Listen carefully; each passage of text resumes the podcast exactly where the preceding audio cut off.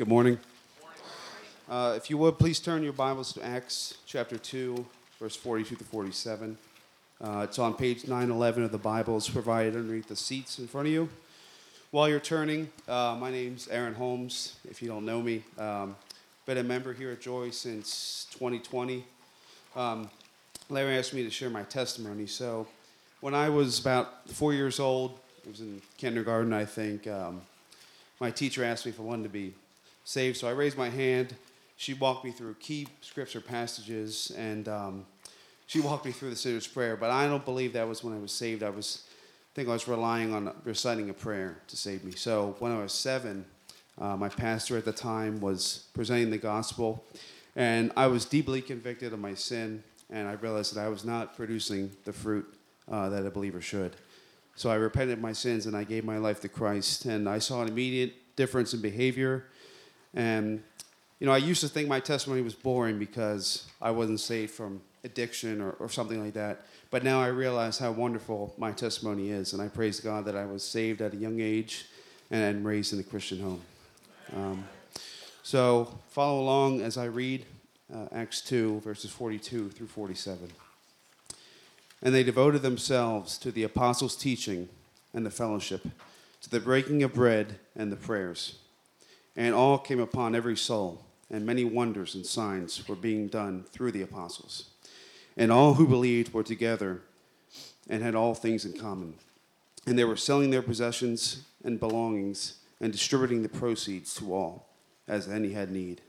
And day by day, attending the temple together and breaking bread in their homes they received their food with glad and generous hearts, praising God and having favor with all the people. And the Lord added to their number day by day those who were being saved. This is the word of the Lord. Would you pray with me? Heavenly Father, you have spoken in various times and in various ways to your people. But now, in these last days, you have spoken through your Son, who is the incarnate Word. We pray that you will open the mouth of your servant Larry to proclaim that word in the power of the Holy Spirit. Lord, grant that we may hear, read, learn, and meditate upon your truths spoken here today. And we pray the Spirit will soften our hearts, that those seated here who do not know you may receive the gospel, and that your word may bear good fruit in our lives. Lord, you have promised these things. All of this we ask in Christ's name. Amen.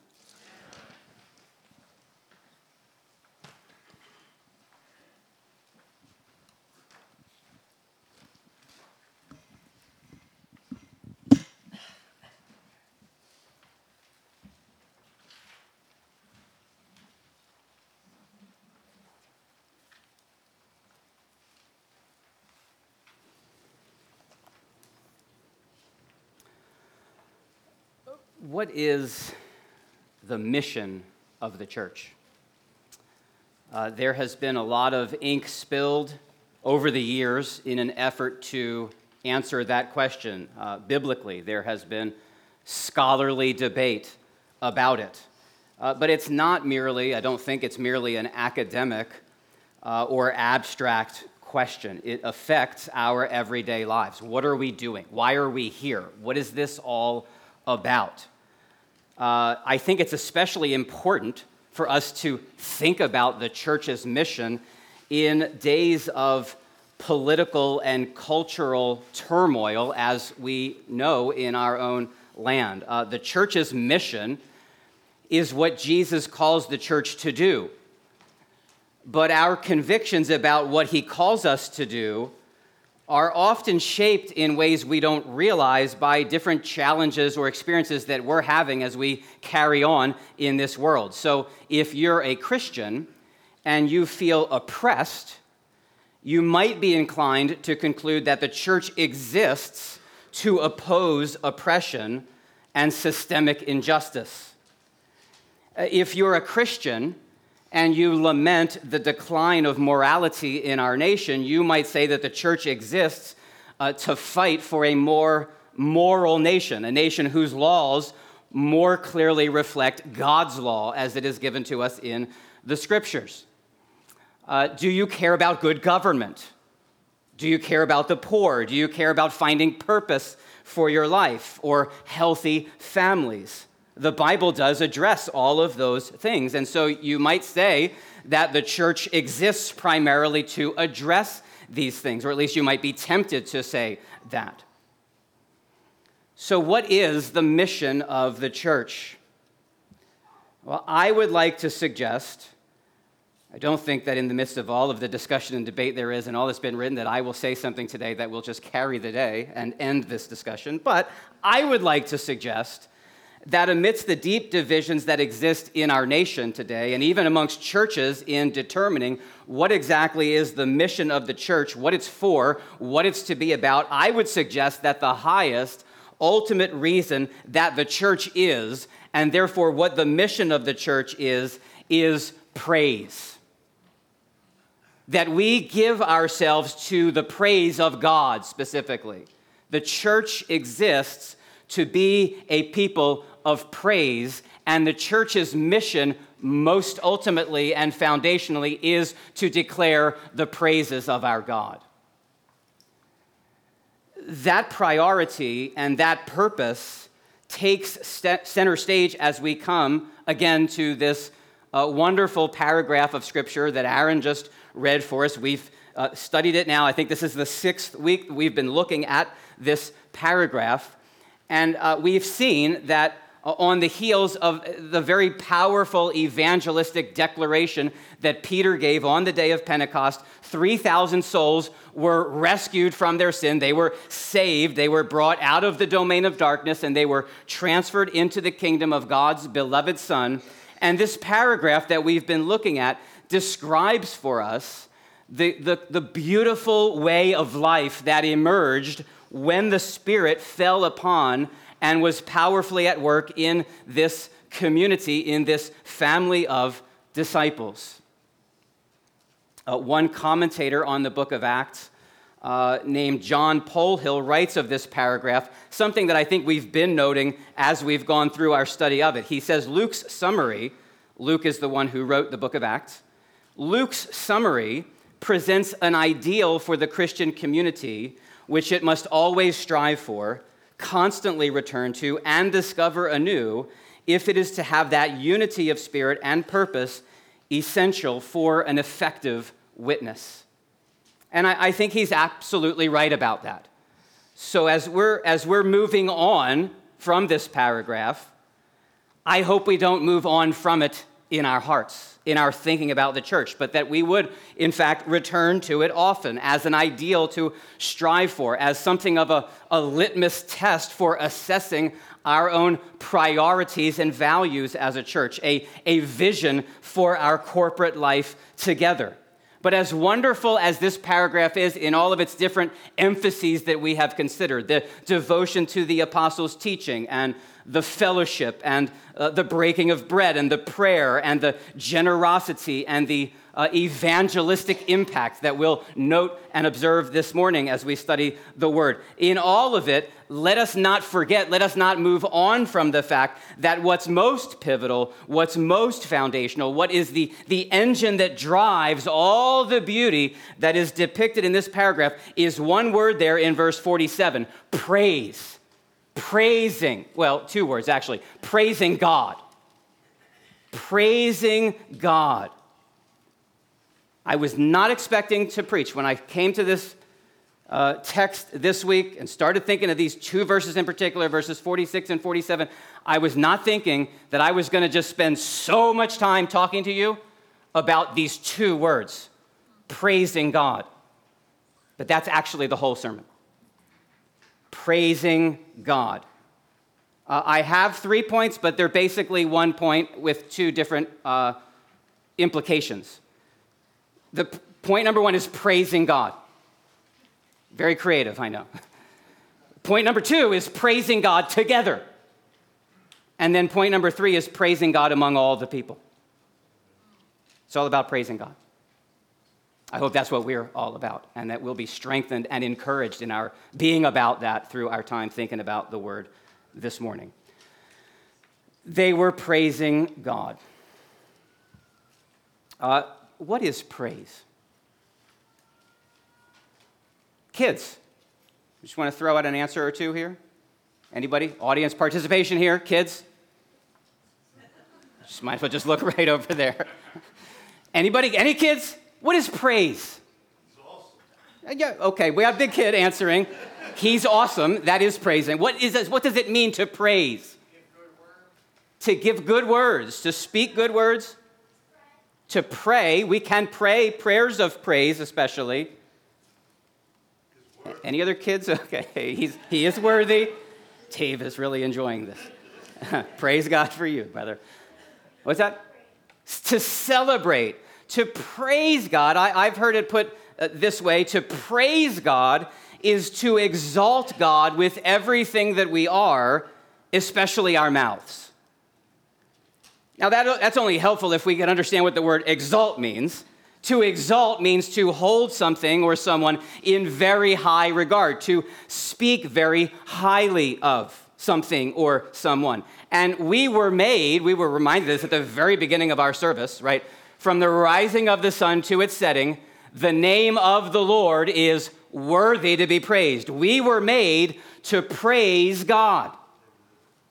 To praise God means to acclaim Him, to give thanks to Him, to extol Him, to celebrate Him, to honor Him, to adore Him. And normally that happens, though that can be, that is an expression, of, an, attitude of the heart. It often gives expression with our lips. So the, the writer of Hebrews, in, in Hebrews 13, 15, the writer says, through him, through Jesus, who has reconciled us to God, who's cleansed us from sin and brought us near to God, through Jesus, let us continually offer up a sacrifice of praise to God. And then he tells us what it is that is the fruit of lips that acknowledge him. And so, with this understanding of praise, to acclaim, to celebrate, to boast in, to honor God, we see how critical it is that we do, in fact, direct our praise to God, because only God is worthy of that kind of regard and esteem. All people everywhere give themselves to praise in some respect. Everyone is a worshiper.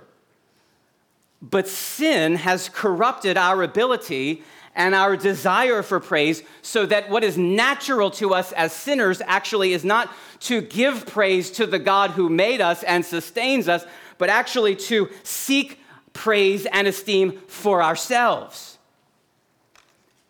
Our sin that should condemn us forever before God is that rather than worship and praise the infinitely good and kind God that we were made for, instead we have lived lives that disregard Him and dishonor Him and despise Him.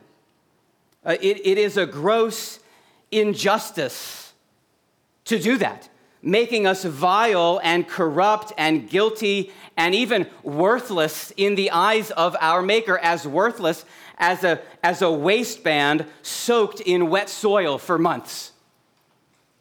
That's a weird image, I understand, but it's an image that the Bible uses in the book of Jeremiah. Uh, remember that passage that Melissa, I am so sorry, that is again my fault that I told her to read to verse 4. But remember that passage in Deuteronomy as I encourage her to continue reading, and particularly that call that Israel would live in such a way in submission to God, in obedience to his commands, that the nations around them would say, What kind of people is this? What kind of God do they have that they live in such a, an attractive, compelling way? But what we know is that Israel consistently fell short of that. And in the days of Jeremiah, the Lord admonished, he rebuked, and he threatened to judge his people because he said that he had he had bound them to himself like a, like a waistcloth, which is, again, it's a difficult image to understand, but, but he had Jeremiah take this waistcloth and just put it under uh, by the river where it got all soiled and messed up and ruined, basically. And then he drew a lesson from this uh, illustration of the wasted loincloth. He said, This evil people, this is Jeremiah 13, this evil people who refuse to hear my words, who stubbornly follow their own hearts and have gone after other gods to serve them and worship them shall be like this loincloth, which is good for nothing. For as the loincloth clings to the waist of a man, so I made the whole house of Israel and the whole house of Judah cling to me, declares the Lord, that they might be for me a people, a name, a praise, and a glory. But they would not listen. They did not say amen, the people of Israel. I'm glad that you said amen, but they did not say amen. God in the Exodus when he plucked his people out of Egypt and rescued them, he had bound Israel to himself that by their life, by their relationship to him, that they would display his fame and renown. But they and all of us subsequently have failed to do that. It is both wicked and it is destructive to withhold praise from the giver of all good things and the fountain of every blessing and seek praise for ourselves. So I, I, have a friend who's moving he moved out to Minneapolis to plant a church out in Minneapolis. And he, he, he was telling this story that a friend of his, before he moved out there, uh, this was last July 4th apparently, there was a parade, you know, as there are always parades on the 4th of July. And there was a car that was, that was driving around this parade, and people began shooting fireworks off at other people. And you can imagine what a horrifying video that was, how disgusting it is to take something that in itself is beautiful when it's directed towards the, the right thing. When you direct a firework towards the sky, we all admire that. We think that's lovely. We go and we love to watch that. But what an ugly thing it is when it is directed, when this wonderful, powerful thing is not directed where it's supposed to go upward, but directed at another person. That's a horrible thing. But it, as he was talking about that, it made me think of something slightly different. It made me think about how insane it is and how destructive it would be to take a firework and actually shoot it at ourselves rather than turn it where it's supposed to go up to the skies to turn it on ourselves. We would literally be destroying ourselves.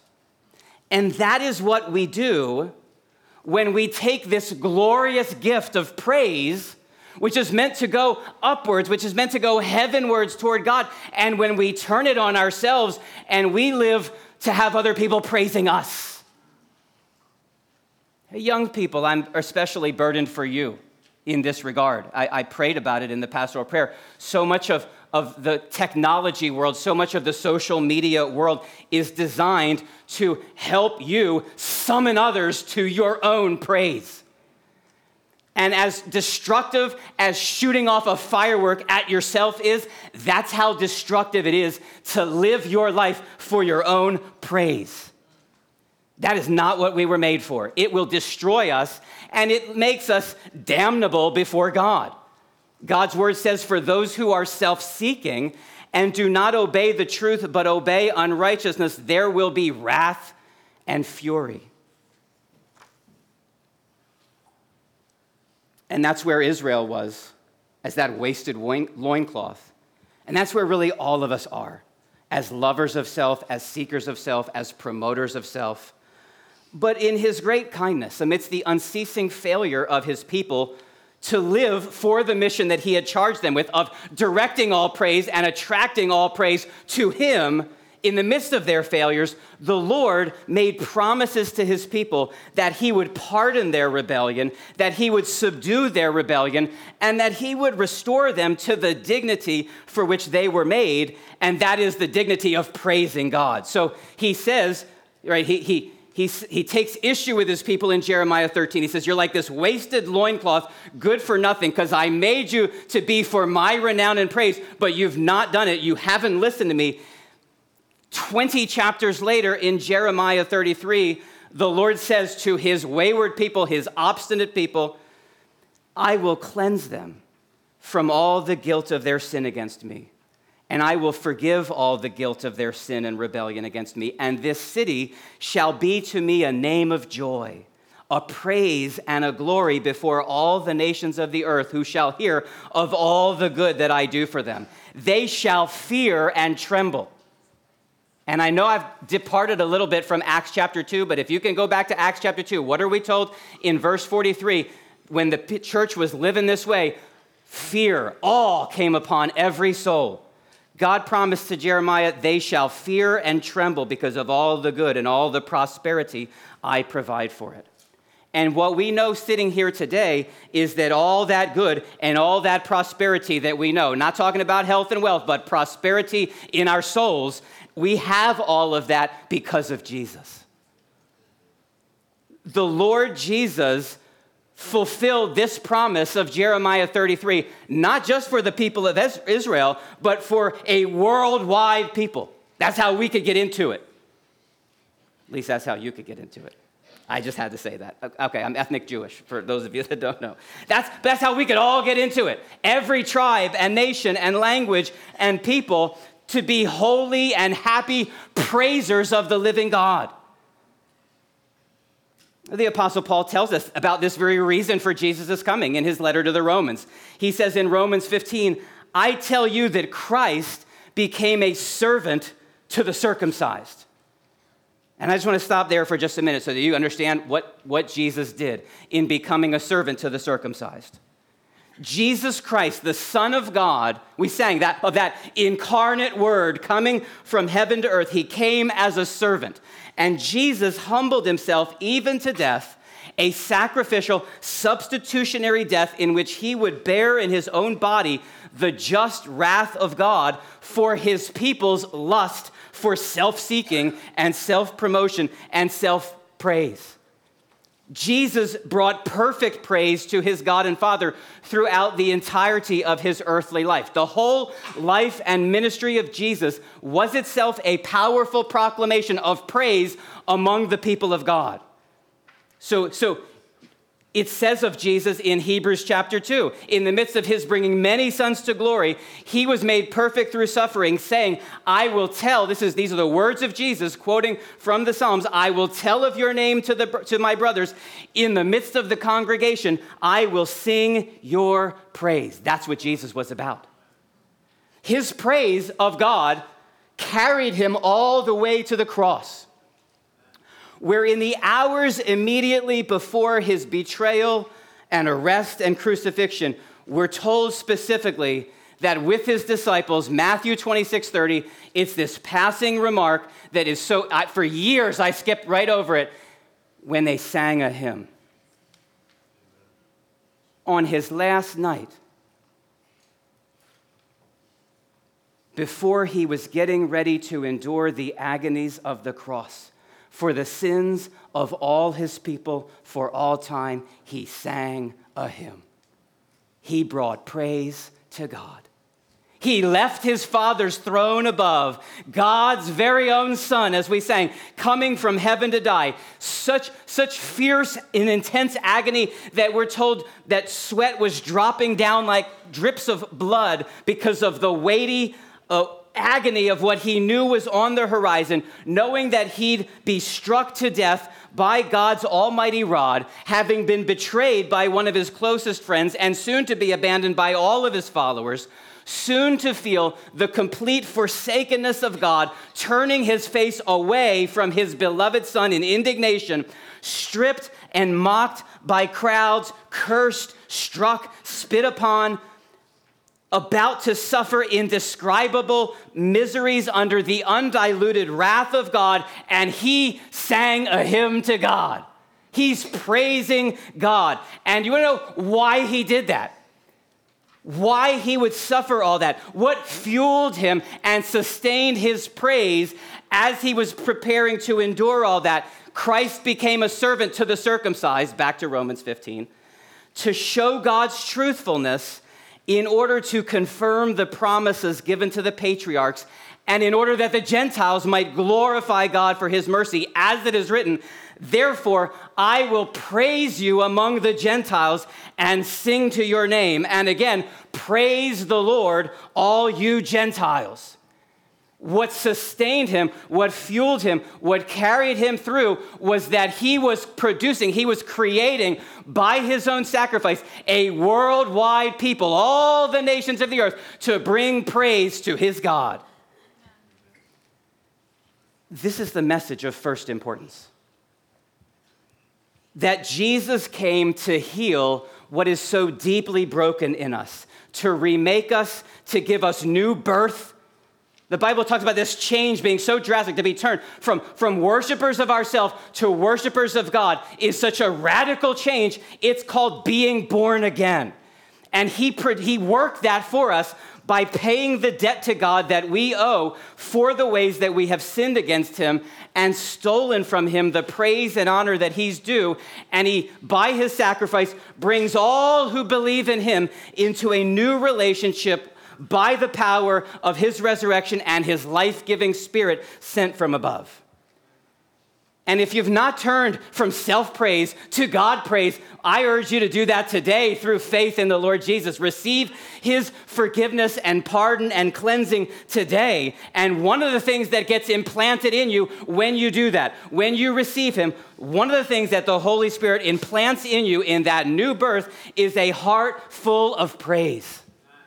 Fruit, the, the fruit is lips that acknowledge his name and declare his excellencies and praises. We who have tasted and seen the kindness of God in taking our sin upon himself on the cross and bearing the wrath that we uh, deserved, we, we, one of the fruits is we love to tell people, we love to declare that it is so.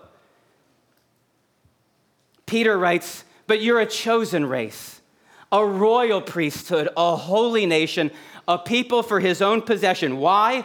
That you may proclaim the excellencies of him who called you out of darkness and into his marvelous light.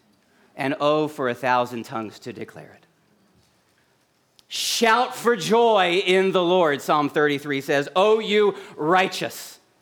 How, were, how would we be righteous? When we have sinned against him and we have taken praise and worship and directed it at ourselves instead of towards him, we are righteous because of Jesus, by trusting in Jesus, so that the psalmist says, Shout for joy in the Lord, O you righteous, praise befits the upright. Oh, it is fitting for the people of God to praise their God. We who have been delivered by his substitution, we who have been uh, sustained by his provision, we who have been aided by his empowering, we who have been guarded and protected by his keeping. Maybe some of you are here, you're not, fe- you're not feeling this praise. You know it's true. You believe what I'm saying, but you don't feel that praise in your heart. Well, you're here, and do you know why you're here? Because God is keeping you, and He's worthy of praise for that. We who are upheld by his forbearing and comforted by his promising and hoping in his appearing, we have ample and abundant cause to give praise to our God.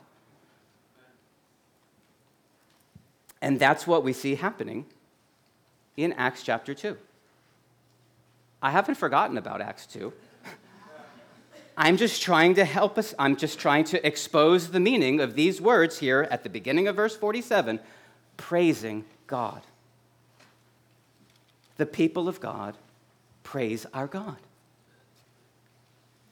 I'm belaboring it here because this is everything. This is where it all starts.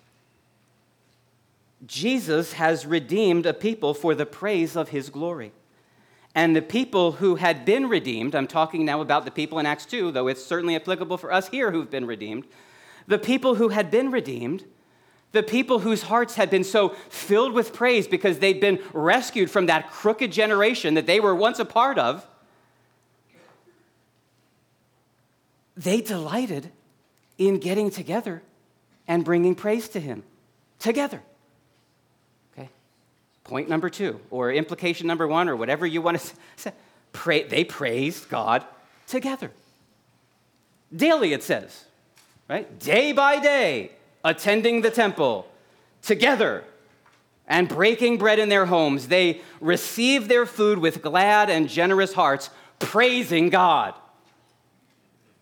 Constant, regular, unceasing praise. In the temple together, uh, perhaps that's a, a, strategic place for witness. These, these people, though they had come to Jesus, they were still Jewish people. They still engaged in the different Jewish uh, forms of life and customs. So they were going to the temple still. Maybe that was a large place where the early church could meet all of them together. Maybe that was a place of strategic witness for them. But either way, they were gathering there together. And then in smaller, more intimate settings in their homes, they were getting together. These brothers and sisters could not even eat food the same way anymore.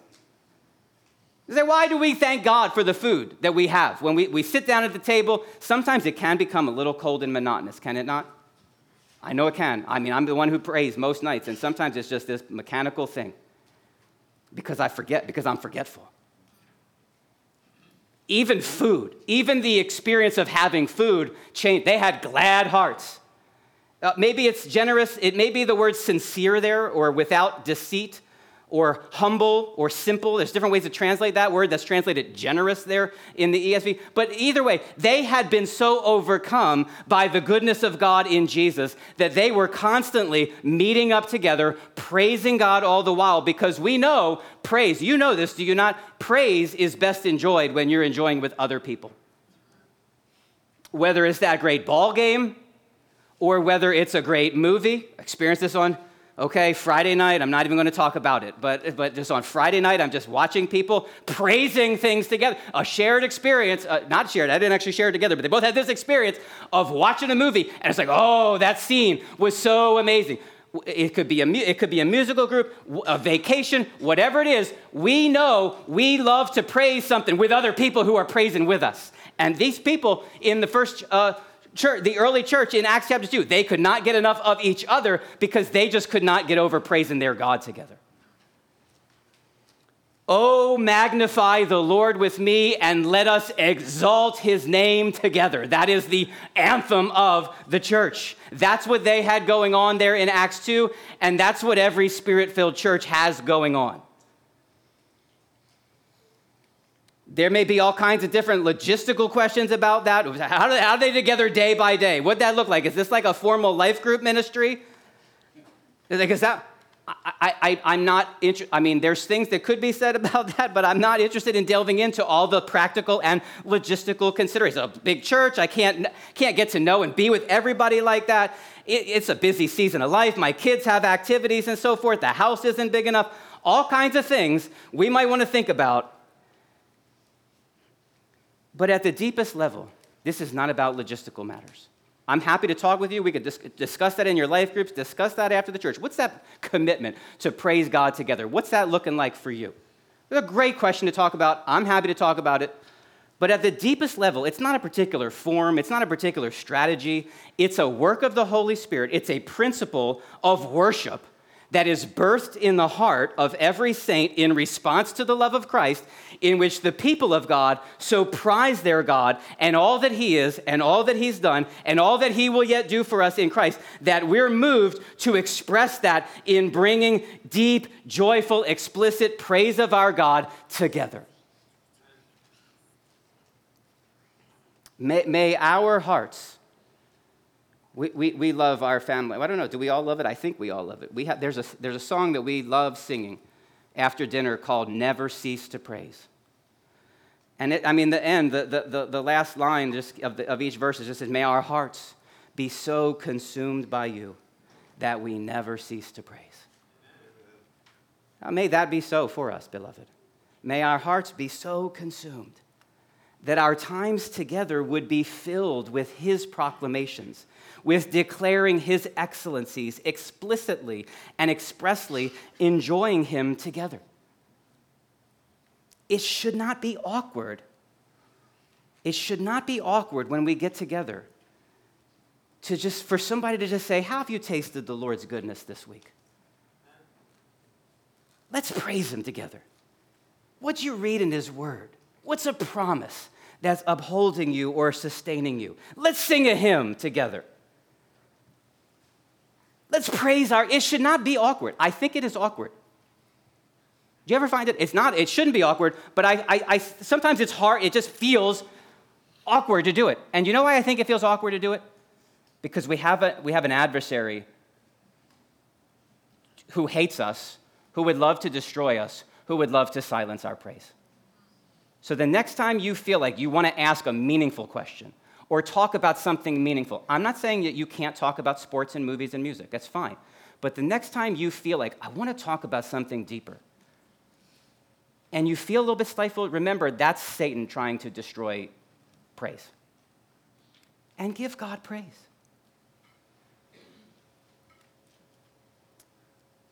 The people of God praise God together. And the fruit of that praise can't be contained or confined to just the people of God. A part of what God has implanted in us in our conversion, in our new birth, part of what He's redeemed us for, is that we might be His witnesses. This is what the whole book of Acts is about. Right? Acts 1 8. Wait for the Holy Spirit. He's going to come. You're going to be my witnesses in Jerusalem, Judea, Samaria, to the ends of the earth. That's the whole book of Acts. And fundamentally, what that means to be a witness is to testify to his praiseworthiness to those who are still tragically and wickedly committed to their own praise because we have come to know him, because we have come to admire him and extol him and enjoy him and delight in him, we long for other people to know him and admire him and extol him and enjoy him and delight in him. And that pursuit of praise among all the people, you see there in verse 47, praising God and having favor with all the people, the Lord was adding to their number day by day those who were being saved. That pursuit of praise among all the people in our neighborhoods and in all the nations of the earth, that's our mission. Uh, we see it happening uh, right here in the passage, and it's as I, I alluded to it uh, when we looked at that Jeremiah 33 promise, I think we can see the first fruits of that fulfillment. I'm going to cleanse you, I'm going to redeem you, and the nations are going to fear and tremble at the good that I work for you. And here we have the people of God praising their God and having favor with all the people, and the Lord adding some to the number day by day by day. I do think, I think it's a fair assumption that some of the people, at least, who were so awed in verse 43 were among those who were added to the number there in verse 47. They, they saw that life. They saw this compelling way that the people of God were living, their devotion, their love, their generosity. They heard the words that they were, they heard the excellencies of God that were being co- proclaimed by the people of God. And some of these awed people came to be among the number who were added to the church.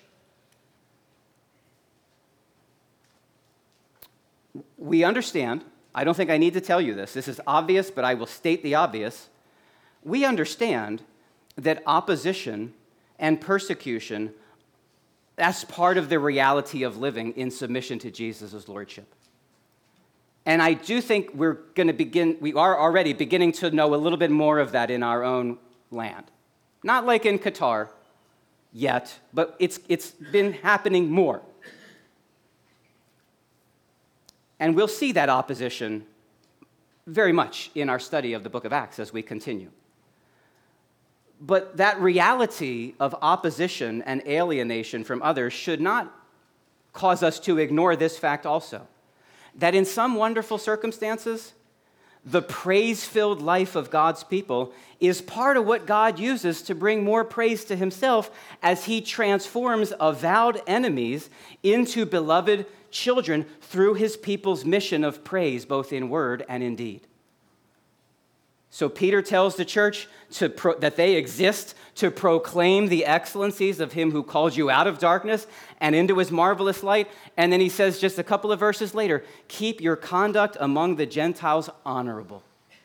You get out living in that world full of people that hate you, keep your conduct honorable, attractive, beautiful, so that when they speak against you as evildoers, they may see your good deeds and glorify God on the day of visitation. We had a testimony even of this uh, uh, on Wednesday night at our Thanksgiving Eve service. I don't know if Buck, I don't, I don't know if Buck is here right now. Uh, and he said he wasn't looking for point. He wasn't looking to score points. He's not scoring any points, but he became a sermon illustration because he did share it publicly on Wednesday night. He said he walked in here. He said the day he walked in here, for the first time. And that was years ago, and he would have understood himself. At, now he would know he was not following the Lord at that point. But he, he said, he, test, he sat here on Wednesday and he said, When I first came into this building, I knew God was with this people. And he continued to watch the life of this people, and he heard the word of the gospel calling him out of sin and into repentance and faith. And God used the life of the people and the proclamation of what was fueling our life, and the Lord did a transforming work in Buck's life. So, yeah, there's opposition. Yeah, we can expect there to be difficulty and persecution, but let's not just assume all the time that opposition means success. You could just be like a jerk, and that's not, that's not a great reason for, op, for, you know, to be bragging about the opposition that you're facing.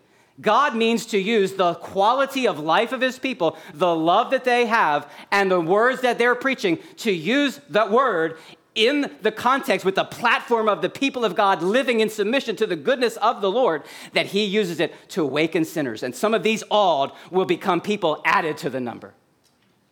Kids, I want you to understand this too. I know I'm talking a lot. I'm almost done, kids, but you do such a great job of sitting still and listening. Kids, I want you to know that just because you come to church, uh, it's a wonderful thing that your parents bring you to church and I, maybe you, you enjoy singing the songs or there's, you like getting together and playing football on the field there with your friends after the service. I want you to know it's what we love that you love to come. If you love to come, that's wonderful. But lo- being around the people and enjoying some things about being around God's people is not the same thing as being one of his people. There's only one way to become one of his people. It's not just by being around, it's by confessing that you're a sinner. That you too, kids, have lived for yourself, your own way instead of living for God's way and confessing that to God. And then seeing and believing that Jesus so loves you that he would give his life to cleanse you, to, to forgive you from that, so that you could be restored to giving him praise. There's a whole lot more that I could say about the witness of Christ's people, and we'll have much occasion to say it. We're taking a little break with Advent We'll be talking about some specific reasons why Jesus came to earth over the next month. But when we pick back up in Acts in the new year, we'll have much occasion to be talking about this witness of Christ's people near and to the ends of the earth. But I, I just want to encourage you again, it's the same encouragement now that I just gave you with regards to our relationship with each other as it pertains to our mission out among the lost.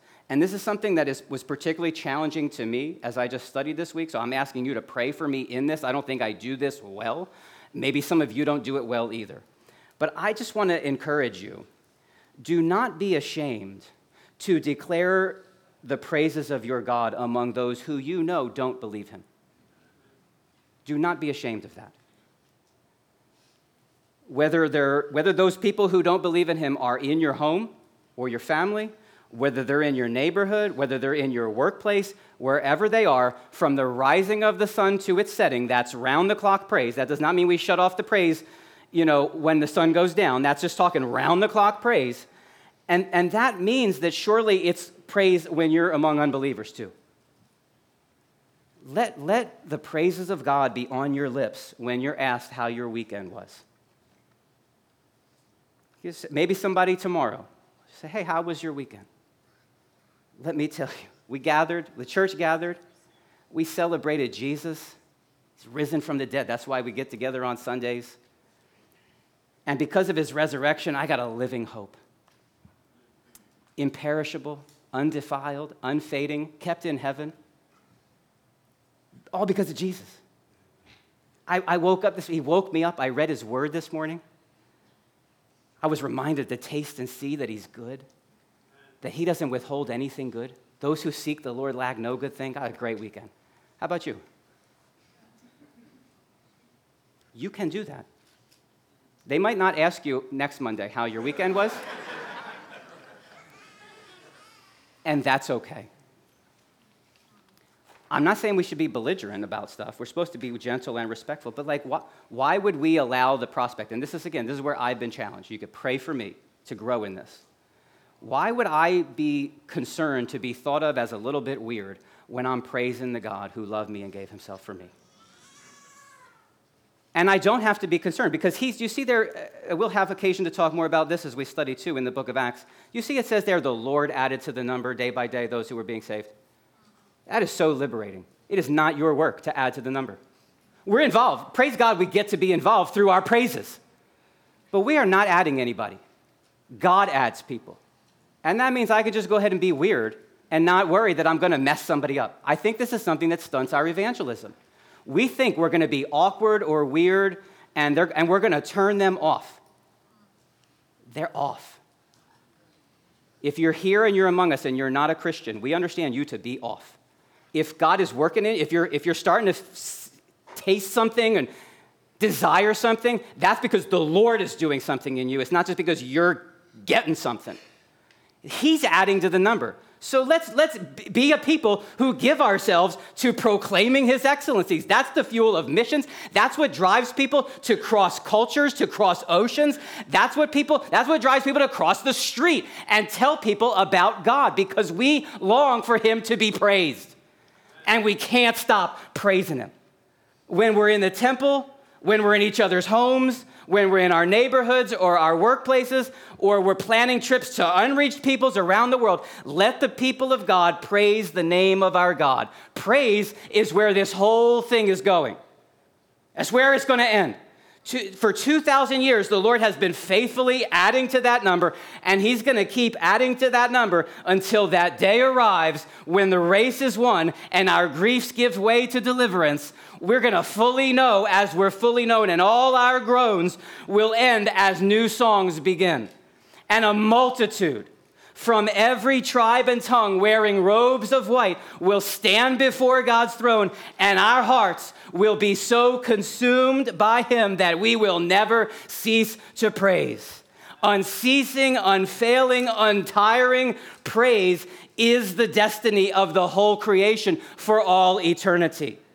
John says in the last book of the Bible, I heard every creature in heaven and on earth and under the earth and in the sea and all that is in them. We're talking about the seas roaring and the fields exulting and the trees of the forest singing for joy. The whole creation in an orchestra of doxology, praising to him who sits on the throne and to the Lamb be blessing and honor and glory and might forever and ever.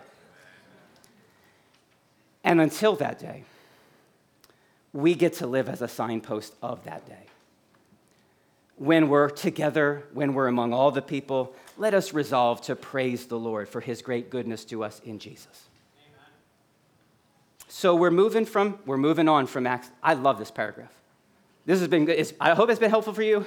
It's been very good for me to be in this paragraph of God's word for the last six weeks, to just remind me of some things and clarify some things for me. We're moving on, but let's not move on. Luke's summary presents us an ideal for the Christian community, which it must always strive for, constantly return to, and discover anew if it is to have that unity of spirit and purpose essential for an effective witness. Uh, yes and amen, that's true.